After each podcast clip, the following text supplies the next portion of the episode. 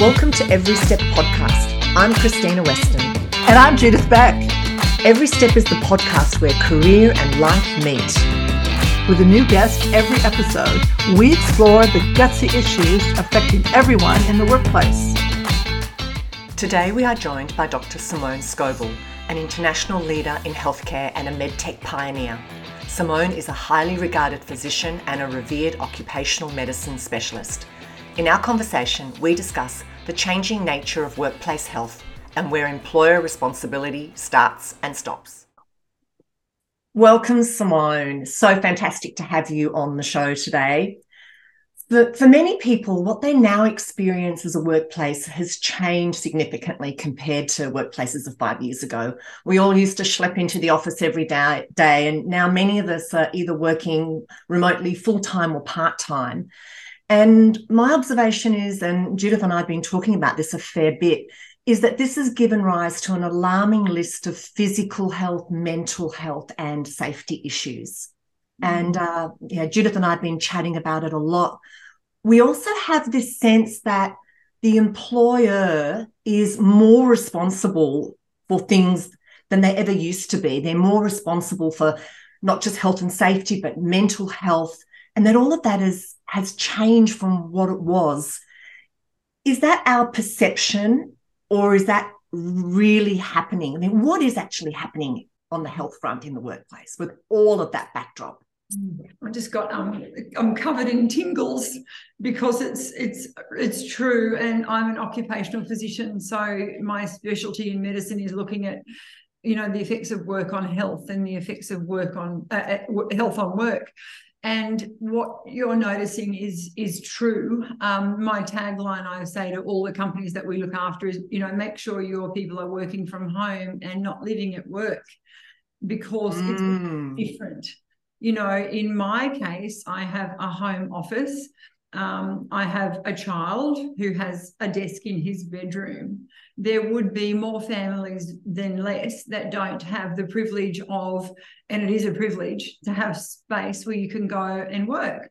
And so um, I've just helped a young uh, a young man do a postgraduate thesis looking at exactly this. What if you're a mum of three children uh, and your workplace is the kitchen table? And the kids are being homeschooled for whatever reason not that that's happening anymore and your your partner might work shift work and so you're on your own trying to wrangle everything, trying to get your work done. Um, and it, it has had considerable impact on our health, mostly through lifestyle factors, actually. So yeah, just I just say to people, make sure you're working from home and not living at work, which is what it can feel like if you don't get a chance to pack everything away and and come home, if that makes sense. Yeah, there seem to be a lot of um, physical issues. You, you were saying health factors and lifestyle factors, and um, one of the things that we notice is when when we were all going in, like for, for knowledge workers, when we were all going into the office, we did all these incidental steps. We would walk to the bus stop or walk to the ferry, and then we'd walk off the ferry and and we would go out for a walk at lunch, or we'd do a walk and talk, or we'd walk to go and see a client.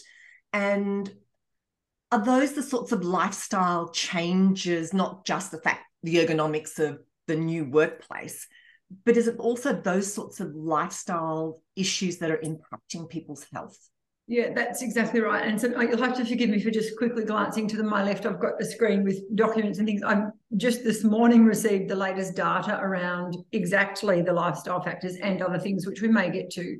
So what has uh, come out of the NH and MRC is that um, 29% of parents had increased alcohol consumption, more than 20% of what they would normally drink. So, again, it's people at home with children trying to cope, if you like. Um, 35% of Australians have put on 10% of weight. I mean, these are really big numbers when you think about the obesity crisis or the overweight crisis we have anyway. Uh, 25% national reduction in physical activity levels happened during the pandemic and one in three people developed or had a worsening of an existing mental health condition. I mean, I've got I get a little choked up because these things are um, really big things and difficult to treat and difficult for people to talk about. God, listen to me, isn't that weird? Um, and then 80% of Australians contracted COVID 19. Interestingly, I have never had COVID 19. Um, and we just don't know what's happening about um, the effects of long COVID, about the physical and psychological effects of a very legitimate condition, which is this COVID post viral type of syndrome. But you think about that. So it's alcohol, weight, um, activity, and mental health. They're very, very big topics um, resultant of people kind of being working from home, if you like. Yeah. And we used that to makes total sense to me because when I sort of think, okay, if I bring it back, being in the office and thinking in the old days, you're in the office, you're working to six, then you get in your car and you're driving home. It might take you an hour and a half. You're exhausted. By the time you get home, you may or may eat something. You may or may or whatever, whatever, depending on the situation. But now, if you're working from home and you clock off, oh, I think I'll clock off at 4:35. I'll have a few wines. I'll eat a little bit more. Might not do the exercise that I thought I was going to do because I'll do that. Then I might come back into my office. Yeah, I hear that all the time too. People are saying, I've gained weight, I'm drinking more, you know, all this because the other thing is they're they don't, like you said, Simone, they don't have um, all all uh, um, all the time the privilege of having a separate office, so they're not actually getting ready for work.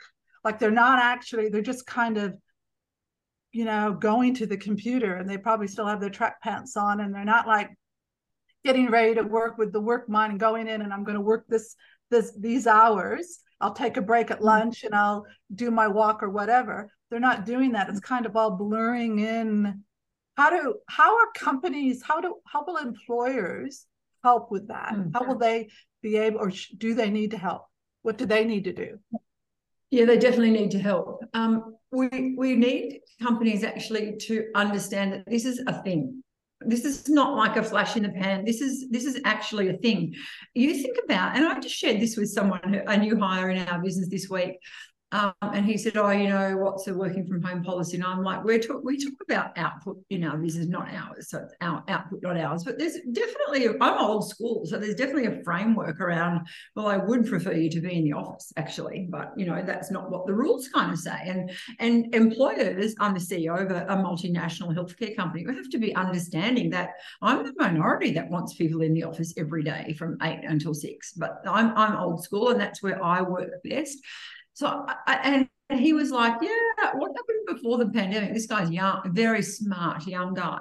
And I said, It was almost anxiety provoking to ask your boss to have a day off. Like, I remember when I was the medical director of a couple of large multinational organizations, and it would be my son's athletics carnival, for example. And I would I would be thinking for days before, I wonder if I can have that morning off. I wonder if I could actually work from home. Like this was only three years ago when you couldn't articulate I needed to work from home for a day because it was such a foreign concept. And now it's almost the norm. Most companies that are in this headspace are asking people to be at work more than they're not. So full time five days, they would like you there three. If it's four days, they'd really like you there three. You know, if you work three days, they want you there two. They do want people, and, and, and most companies are trying to get those days to sync so there is a bit of face to face contact and not kind of slipping in on a Monday and slipping in on a Friday when everyone else is working from home. So, yeah, I think the greatest. My message to companies is this is actually a thing. So get your flexible working policies clear um, and then watch out. I, I, wrote a LinkedIn post about this recently. Watch out for people that continue to say, Oh, I've just got to be at home today because the carpenter's coming. I've just got to be at home today because the kids are coming home from school. Because we worry about the mental health of people that can't get up, dress up, and show up in the office.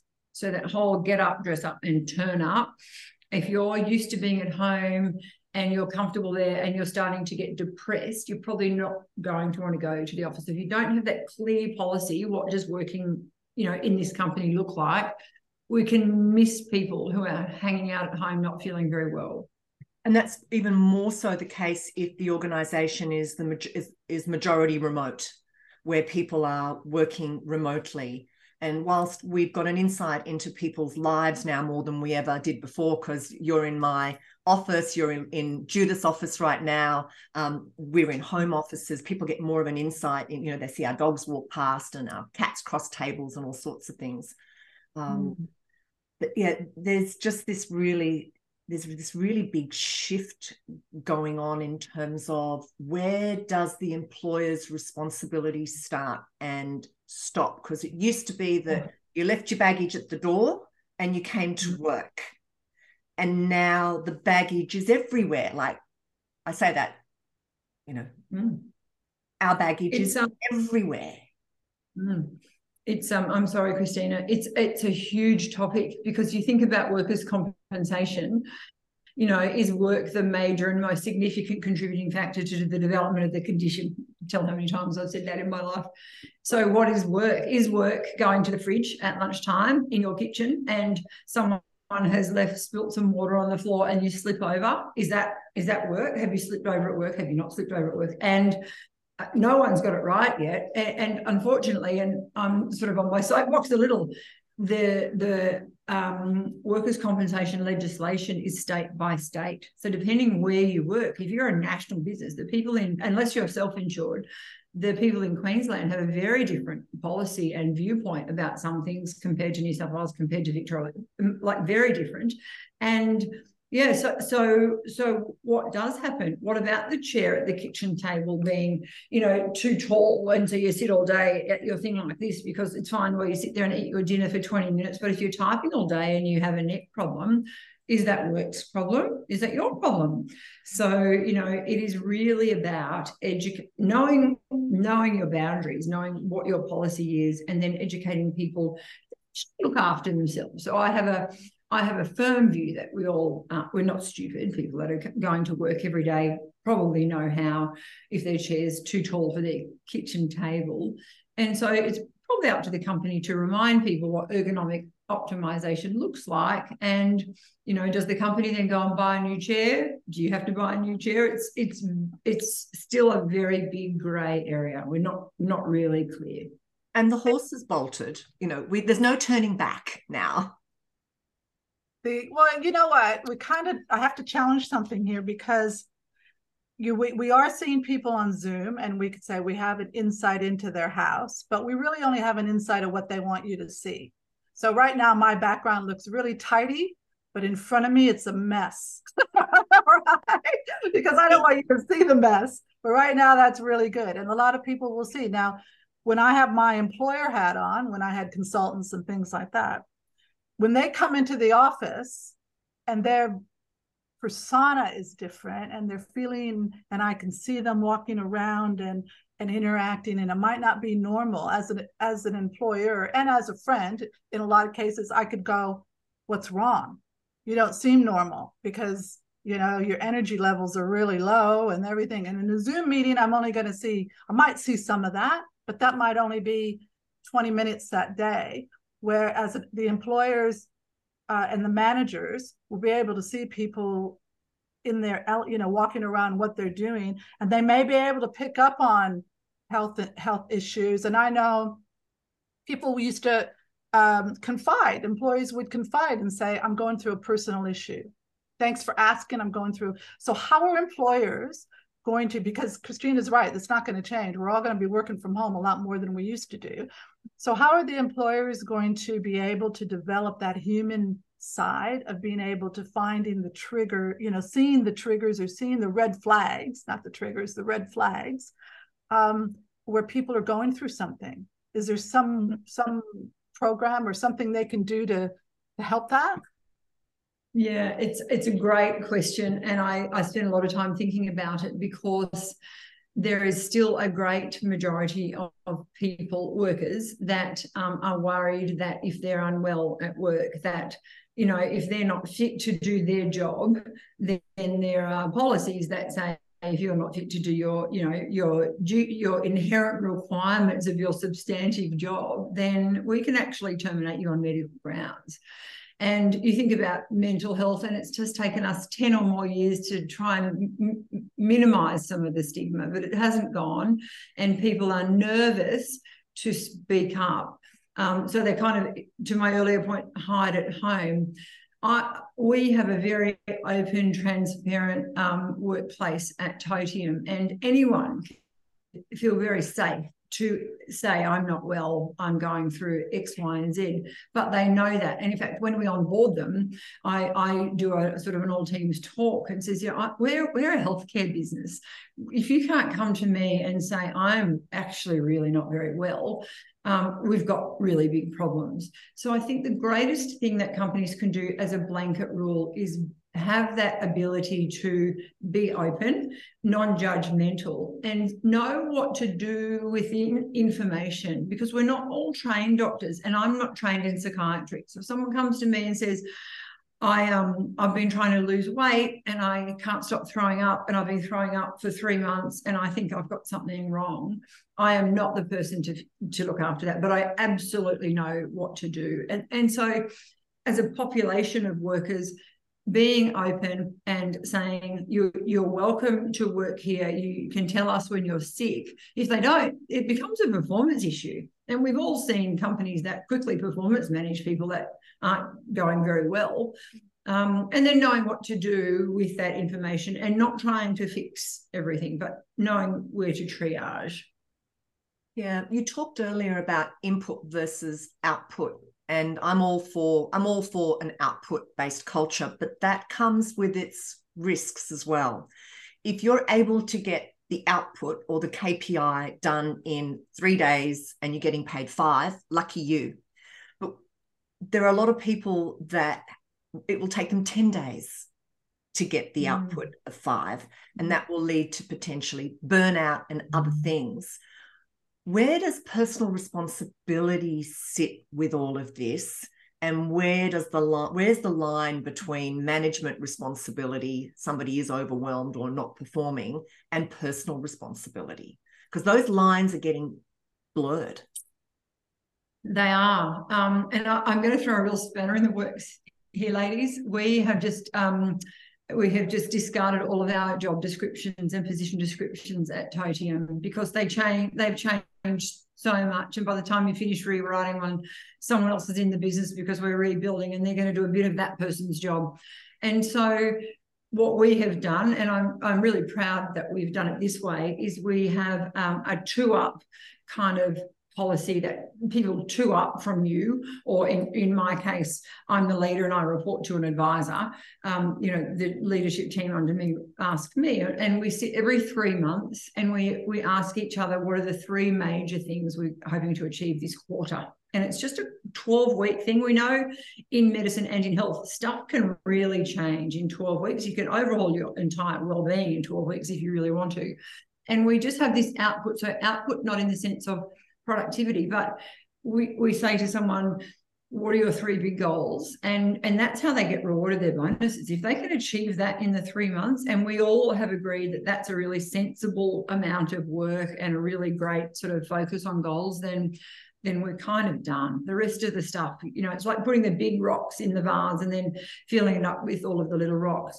So that doesn't mean companies need to go and get rid of their position descriptions but you know, I think those con again, it's just about open communication and conversation. Like, what do you expect from me? I've got my big position description in the next. How often are we going to meet?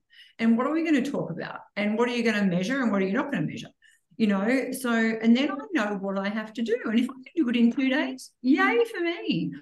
And it might take someone longer, but that you would just say to your manager, I, I'm just I'm just not firing on all cylinders at the moment. I'm going through whatever, breast cancer treatment, for example. So I'm really happy to have that as my goal. It's probably going to take me a bit longer. I'll, I'll, ask that you don't kind of ride me in week six, seven, eight, nine, ten while I'm not quite there, and I'll let you know how I'm going along the way. I mean, what a beautiful conversation to have. I get that's not in mining and nursing and manual labor jobs, shift work, but by and large, open communication and knowing it's safe for you to have that conversation is just so empowering, I think.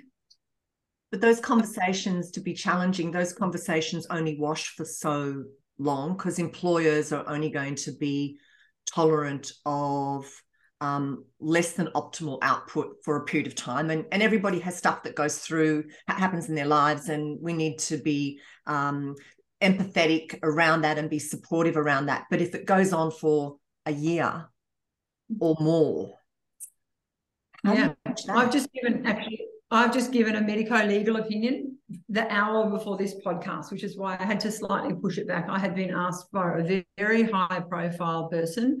They have long COVID.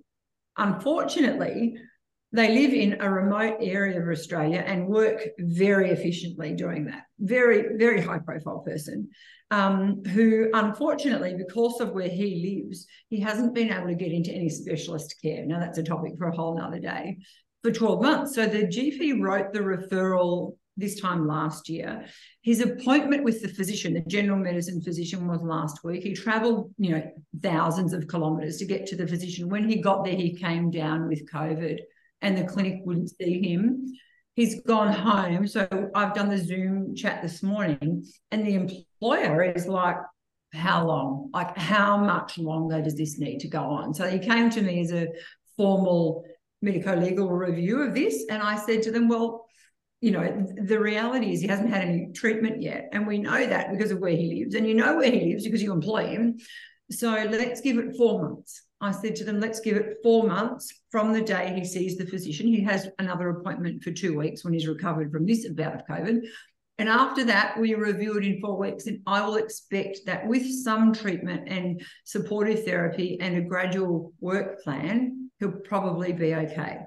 So then they said to me, well, what happens at four months if he's not? And I said, well, let's just work with that for now because long COVID is we don't we don't really know medically. It would be different if it was a broken arm in three months or four months, he can't actually do that mining job, then then it's time for us to redeploy him or medically retire him or whatever the policy says.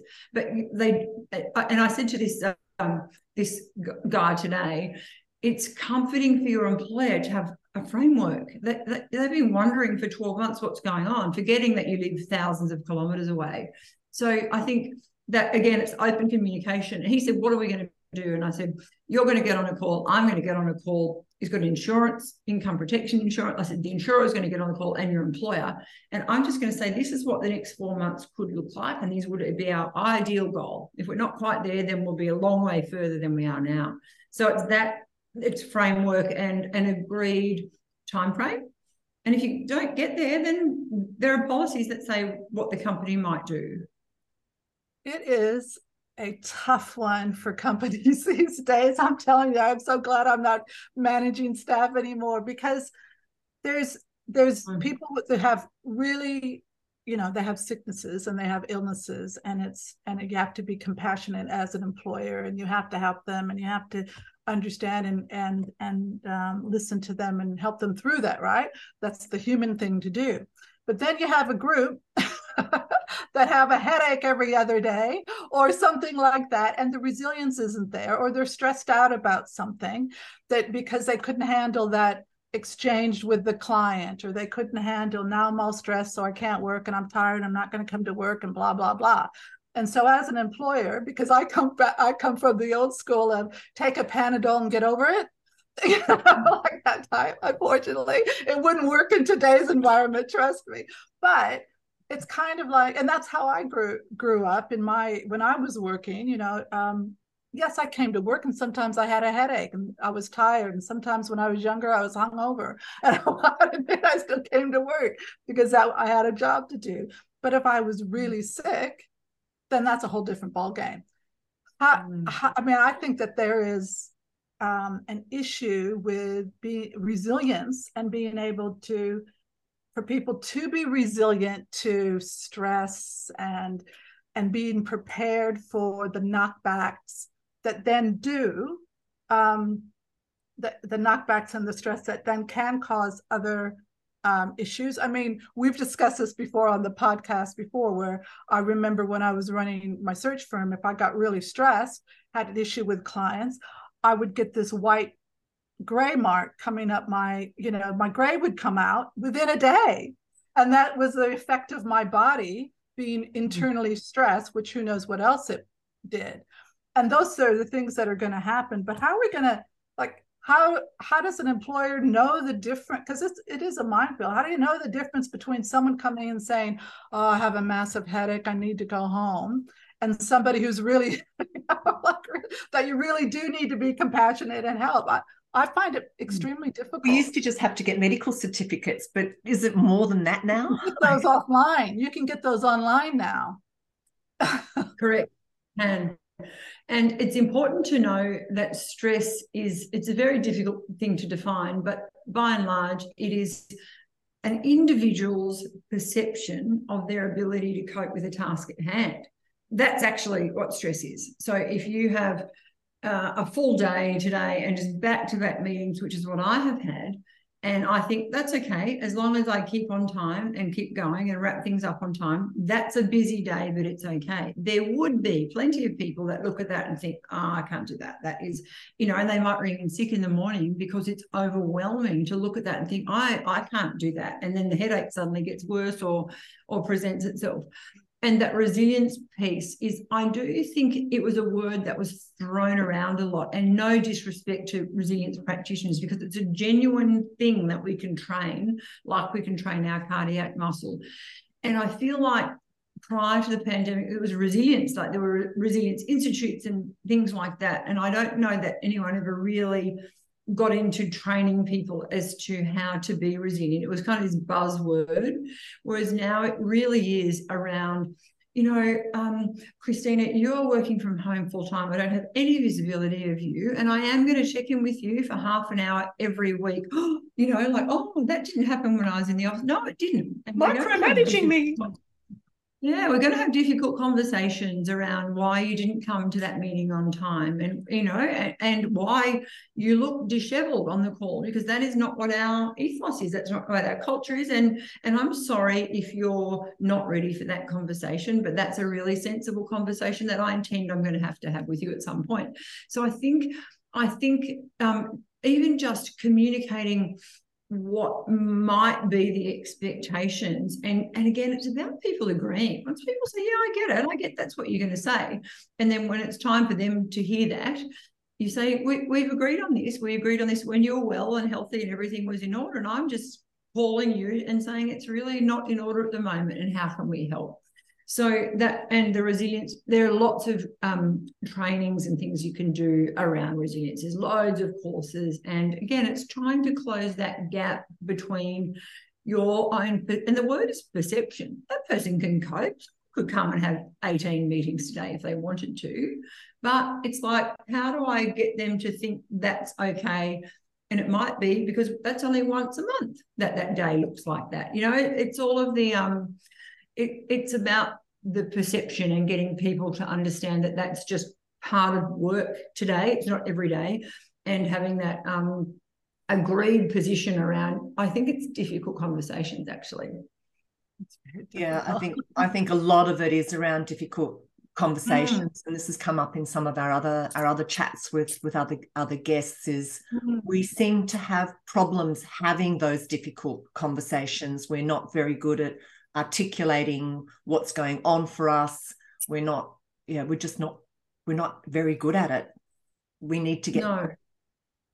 Yeah. So what can companies yeah. do? What can companies do right now? Like, what what are some of the things that they can do right now to help change the the landscape? Yeah, um, I think education is a huge piece. This is, as I said earlier, this is all so new. So, what does this look like? What is our policy around flex?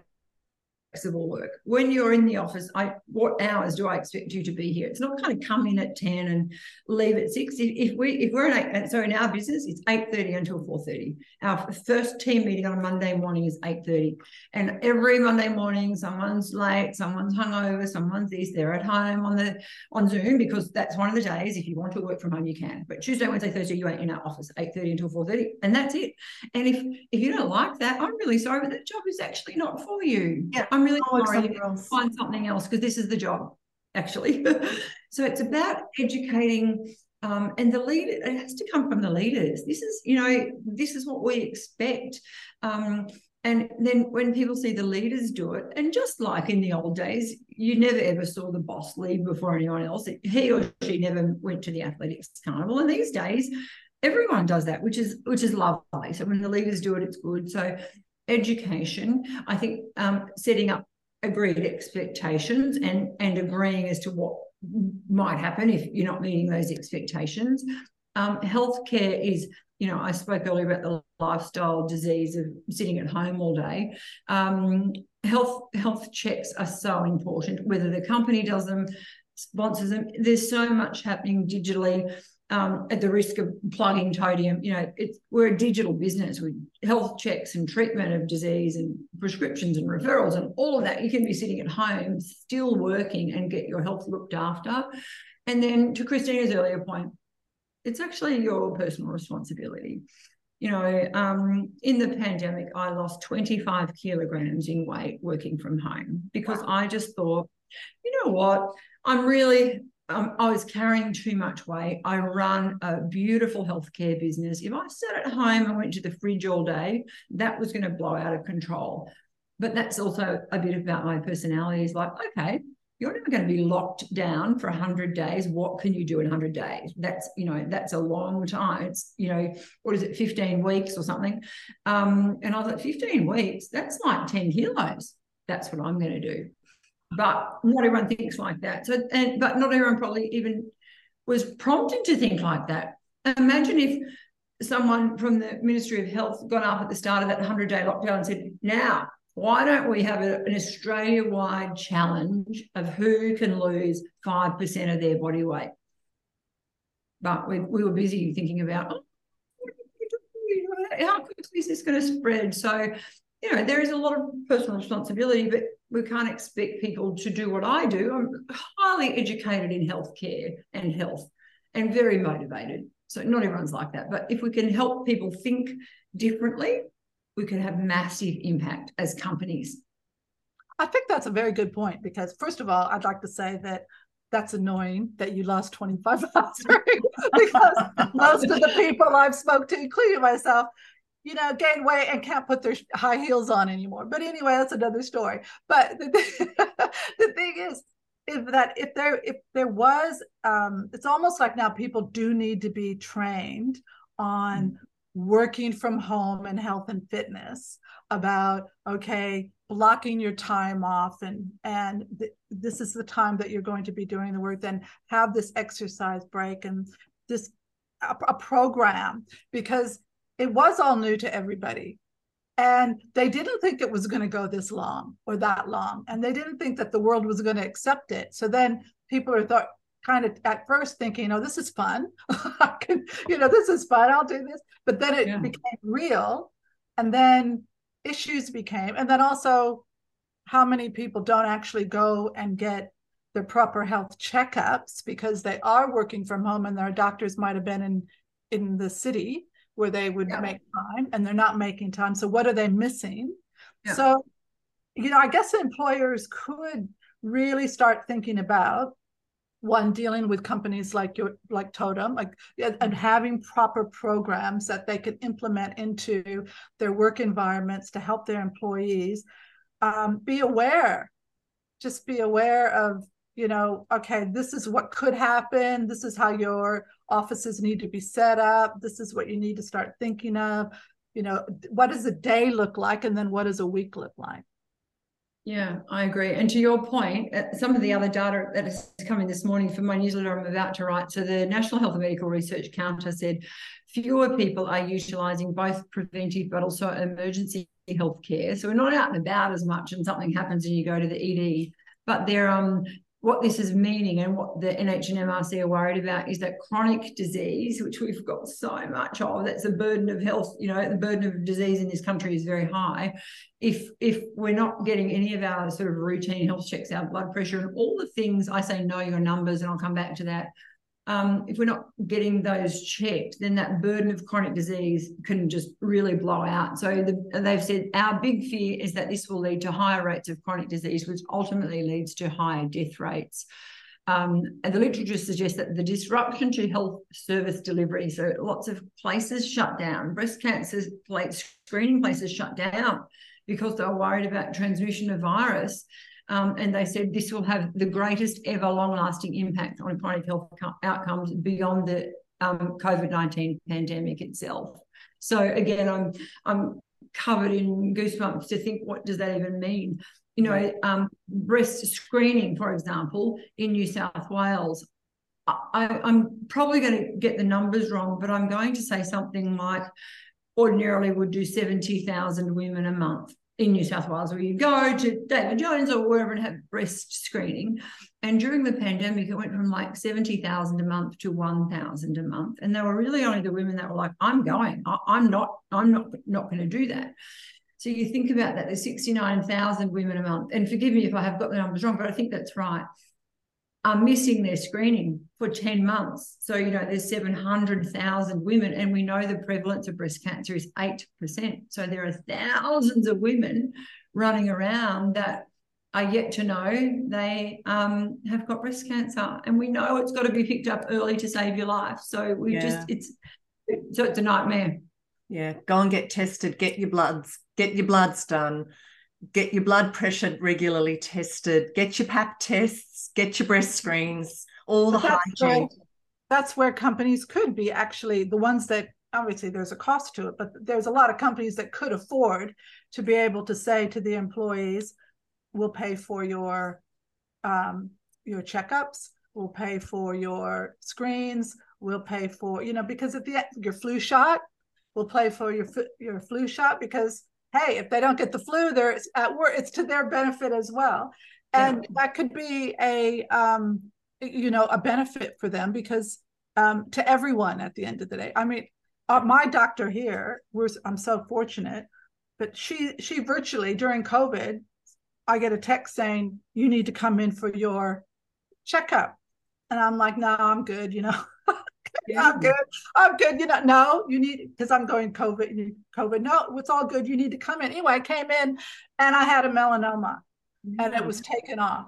And I reckon she saved my life. I mean, I could have gone five years without doing anything about it. So that pushed me to do something mm-hmm. during during the time. And sometimes, and that, what's the long term effect if you don't? Mm-hmm. To your point of what, what you're saying. So employers can be really helpful by providing that service and you know providing that support because people do put it off and what is the percentage between men and women there's that put off going to the doctor yeah. So we know that 74% of the working population don't have their own GP that they would go and just have a chat to you know, like when I grew up in Gunnedah, my mum and dad had Dr. Harris and Dr. Adams, and that's who you went to talk to if you had problems or um, you needed to go and your child had tonsillitis, and and you would you, that's where you would go, and you wouldn't go anywhere else. And these days, seventy four percent of workers, and we call a worker, you know, putting voluntary work volunteer work aside, but there are 12 and a half million Australians who work more than 20 hours a week at the moment. So that's probably a worker. It's a lot of people, and 74 percent of them them. So what's that? Nine million people don't have someone that they say, I know where I'd go if I got sick. But I it's do. actually hard. There's a bigger issue, and I don't want to go down that rabbit warren, yeah. but it's a bigger issue because we can't find a relationship GP. That's right. And back, I agree, Krystyna, back to Judith's point, uh, and again, it could be controversial my personal and professional belief and where Totium is a B2B business is I I believe that corporate Australia or companies in Australia actually could solve our healthcare crisis. They really could. We have infrastructure, education, platforms, digital health, telehealth, people, you know, hook, hook a company into a local pharmacy and get a nurse in the pharmacy and just have a little circle here. The company pays for it. It's much cheaper than a doctor's, um, you know, hourly rate. And we have so many tools to improve healthcare, but it does require it's a spend, and it does require the company to understand the return on that. Well, a healthier workforce is a happier workforce mm-hmm. and one that comes to work, right, as well. So it's kind of like if they did do that, it would be one a benefit that uh, others maybe not aren't providing, yeah. and it would have to make. Well, I would think it would make a big difference to people looking at who they're going to work for on what they provide and the benefits that they provide, especially if they have a family too, because they could also include the family health care. No question. We're reviewing all of that at Totium at the moment and going right down. Our, our CFO said to me yesterday, this is going to cost a fortune. And I said, we're a healthcare company. We want these people to be well. You yeah. know, if we need to pay for a naturopath and that's their preference because they don't want to see an osteopath, then pay for it. Like we're working it out. I'm not saying that's what we're going to do, but we definitely will be heavily investing up to five or six thousand dollars per person, dare I say, to cover their insurance and get them some care because they get sick. We, we need them to help other people stay well. you know, it's just a it's just an industry thing for us.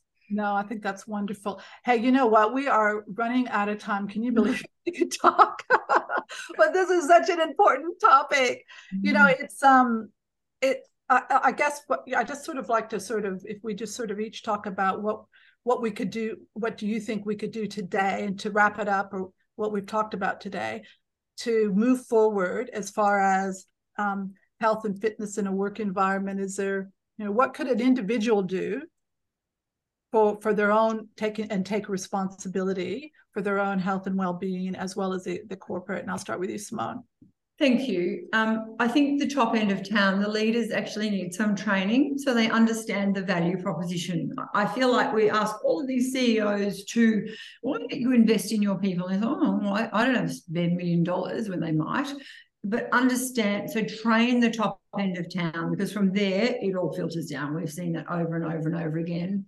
And I feel like that ability to have safe, and safe is the right word, healthy, open conversations about when you're not feeling well and how that might affect your performance, and having some um, time frames around when you expect to be feeling better and when your company expects you to be back performing, and knowing what's going to happen when that doesn't work well. It's just an open, transparent, but very safe conversation to be able to have. And I feel like we'll all be so much healthier. Yeah, absolutely. Krystyna? Mm. I think it's about being really intentional. The horse has bolted, the world has changed. We're never going back. We have to adapt to this new world. And if you're floating as a leader and hoping it'll all just sort itself out somehow, uh, that's not how it's going to play out. You need to be intentional. You need to look at your structures. You need to look at your policies, and you need to make health and well-being part of your culture. Mm, that's correct. Absolutely. I would agree with all that. At the end of the day, having the right communication so that people feel comfortable to to open up and say how they feel and to be able to have that that conversation with your workforce. And also, you know what? It wouldn't hurt if companies would just ask their workforce what they want. like it's just a simple little thing to have that open conversation about the benefits that they want in their in their packages when they Correct.